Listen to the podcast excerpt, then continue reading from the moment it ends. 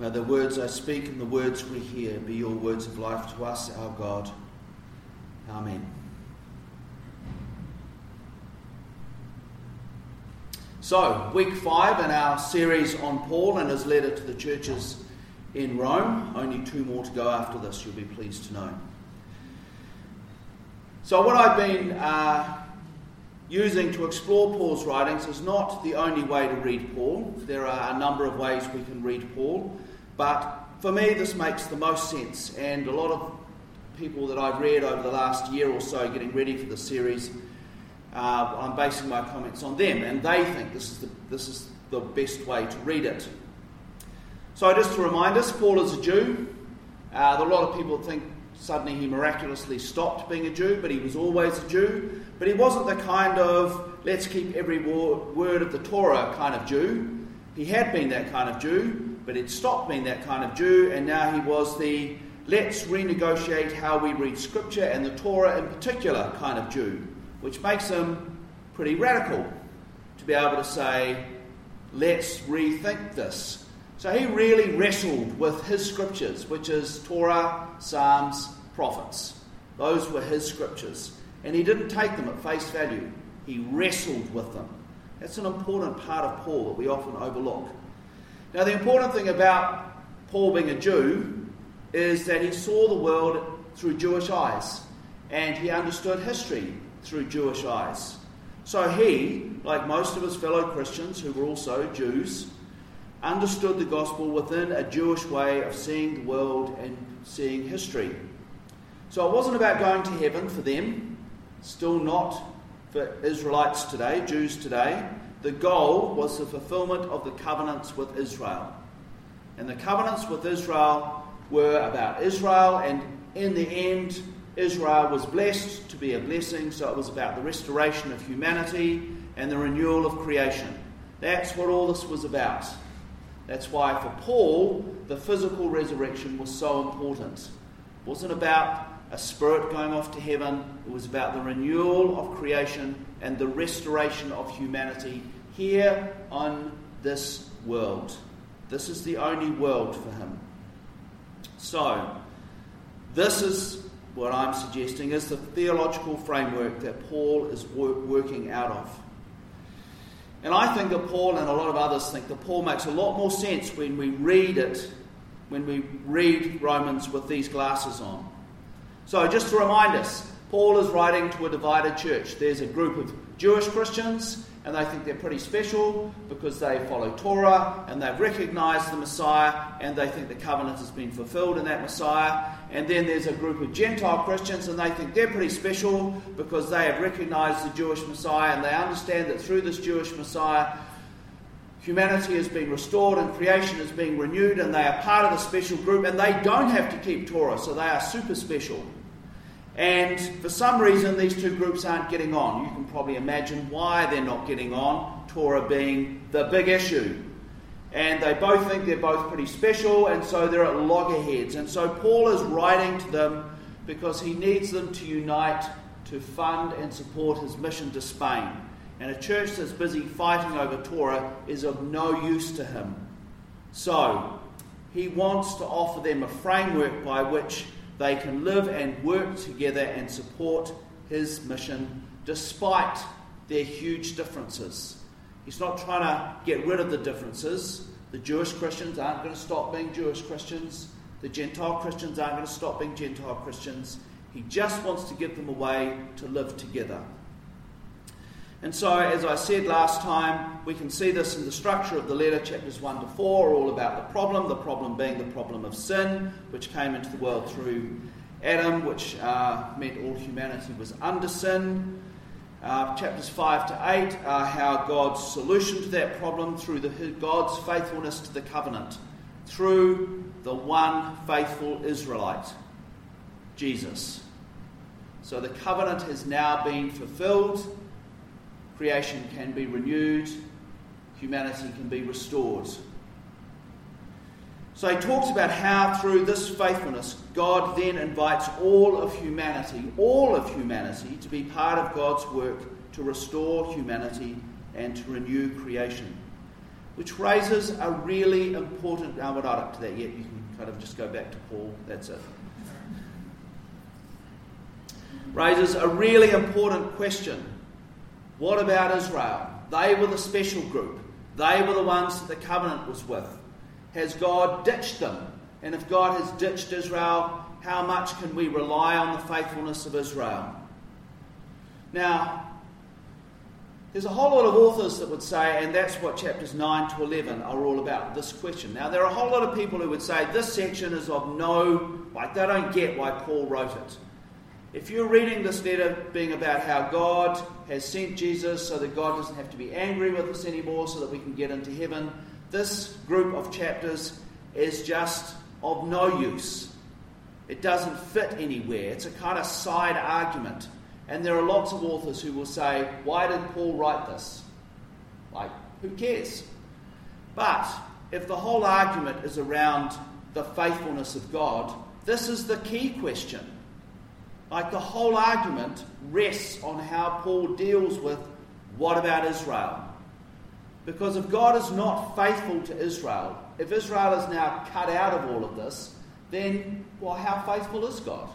Can we rely on that faithfulness? Can we place our trust in this faithfulness? Or is it all a bit hokey?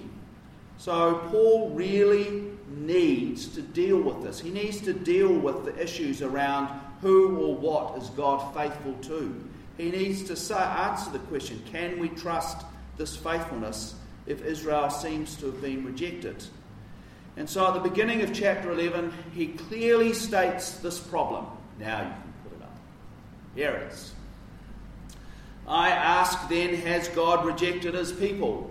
And then we have, I think the translators were a little bit English at this point. By no means. It's kind of understated, really, isn't it?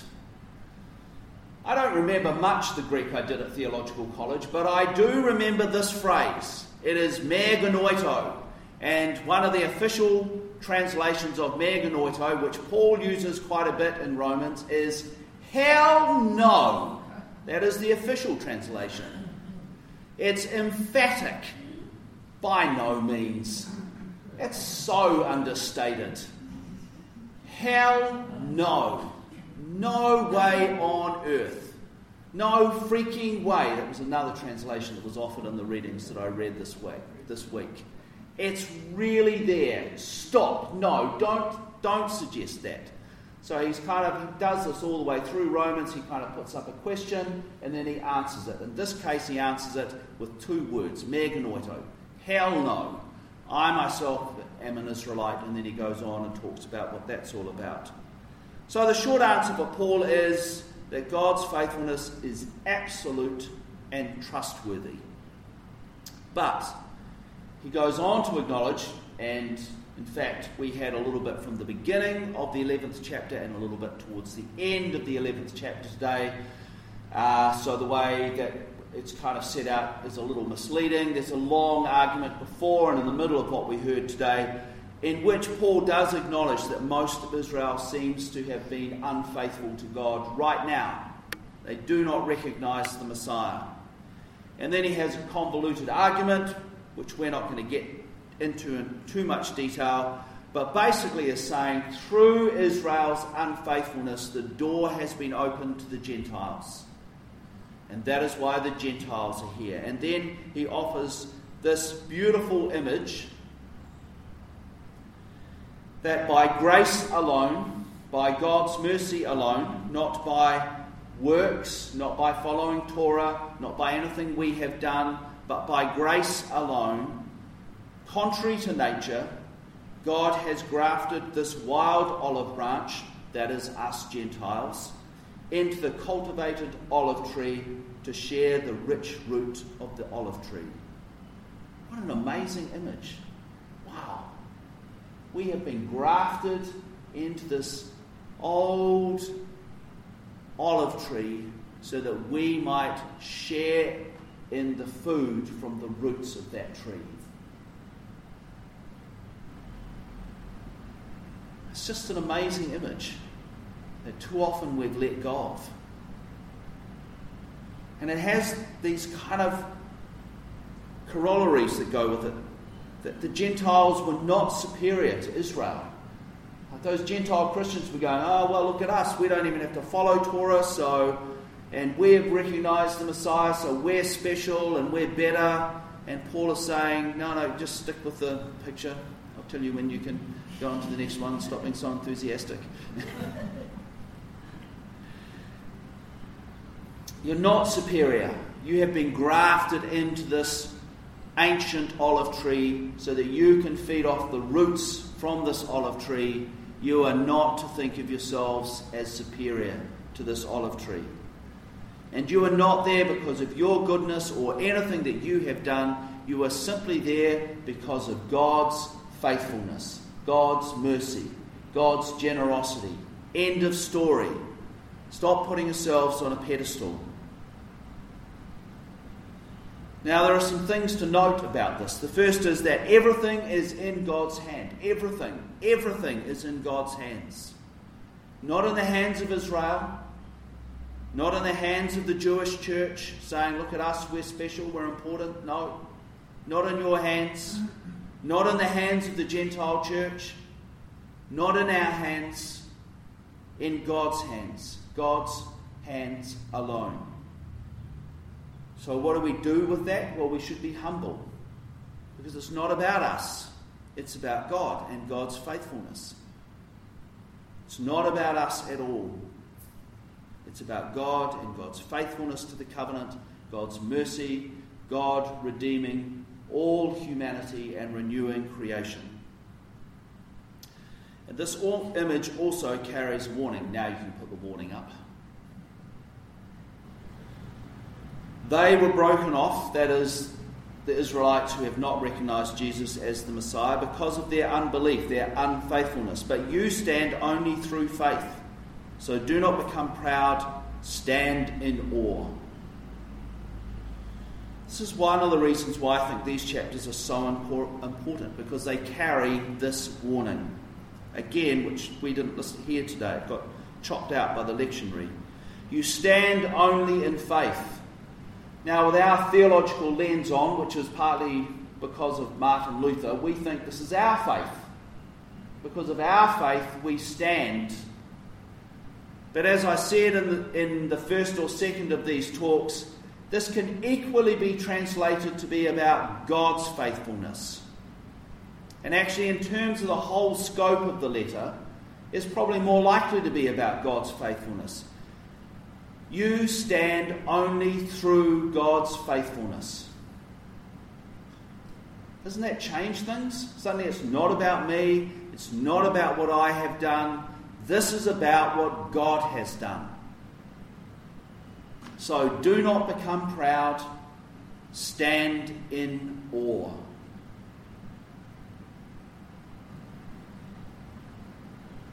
Trouble is, over the centuries, we have not taken that very seriously. We, the inheritors of this Gentile church, have not taken this warning very seriously at all. We have forgotten that we were grafted into Israel, and we started to think that we were really important. Much more important than the root. We thought we were special, better than everyone else. We thought it was all about our faith. We forgot that it was about God's faithfulness. And we have been so proud. We have not stood in awe of God and God's mercy. And too often the sense of specialness has become attached to our tribe, and we have used our faith to say that our Christian tribe is better than everyone else, that this Christian tribe was very, very special. And we've used this to justify horrific things over the centuries vaunting our specialness, punishing those who were not special like us. We became the centre of the story, not God's faithfulness. There are so many examples. Christian Europe's invasion of the Holy Land, which we call the Crusades. I just find it so sad that one of our rugby teams chose the name the Crusaders and have knights riding around waving swords. What are we celebrating here? the entry of the Crusaders into Jerusalem, where every Muslim, Christian, and Jew was slaughtered? Is that what we're celebrating? Because they were not special, they were not like those Western knights, they were different, and therefore they could be killed. Christian Europe's empires that led to genocides across the Americas, Australia, all in the name of our special God. The pogroms against Jews for so many centuries across Europe. Christian Europe's enslavement of millions of Africans because we, Christian white people, were special and they were to be our slaves. The Church of England fighting Wilberforce in his efforts to end slavery because Europeans were better than everyone else and God had ordained that black people should be slaves. The church in the southern USA justifying slavery and then justifying racial segregation. Elements of that church still today struggling with that issue. Last, just a few months ago, the Southern Baptist Union unable to clearly deal with that issue. The official Lutheran Church in Germany supporting the Nazis during the time of the National Socialist government and their programs against Jews and homosexuals and gypsies and those with physical and mental disabilities, sometimes supporting them and other times just being silent because we Christian Germans are special. And this week we saw what happens when we forget this warning with the President of the United States failing to condemn the rise of fascism and white supremacy in his own country. And maybe just as disturbingly, his evangelical advisers remaining silent. Do they agree with him? Are they unable to offer another view? Or do they actually think that white Christians are special? The lure of being special is strong. Paul knew that. He knew his history. He knew Israel's history. He knew his own history. He had been a Pharisee. You don't get any more special than being a Pharisee. And he knew where that had led him away from God. He'd placed himself at the centre of the story. And so he offers us this warning. He tries really hard to help those Jewish Christians and Gentile Christians in Rome to put aside their specialness and to see that this is all about God's faithfulness, not about them. It's all about God's mercy. It's all about God's compassion and goodness for all humanity and for creation. His desperate desire was for, for them to put that at the heart of their story and to see everything else through that. And so he ends this part of the letter with a great hymn, which again we didn't hear this morning. Uh, you can put this one up. Hopefully, you can read it. Elements of it have sneaked into our one of our liturgies, maybe one that we might use today. I just need to check it. So, what we're going to do to finish this is to just sit quietly and to read this quietly, slowly, prayerfully, to allow God to speak to us through these words, this hymn that Paul offers us. So instead of standing and saying together a creed, we're going to sit and read silently together these words of Paul to hear Paul's invitation to us to let go of all, all that lures us away from God and God's faithfulness.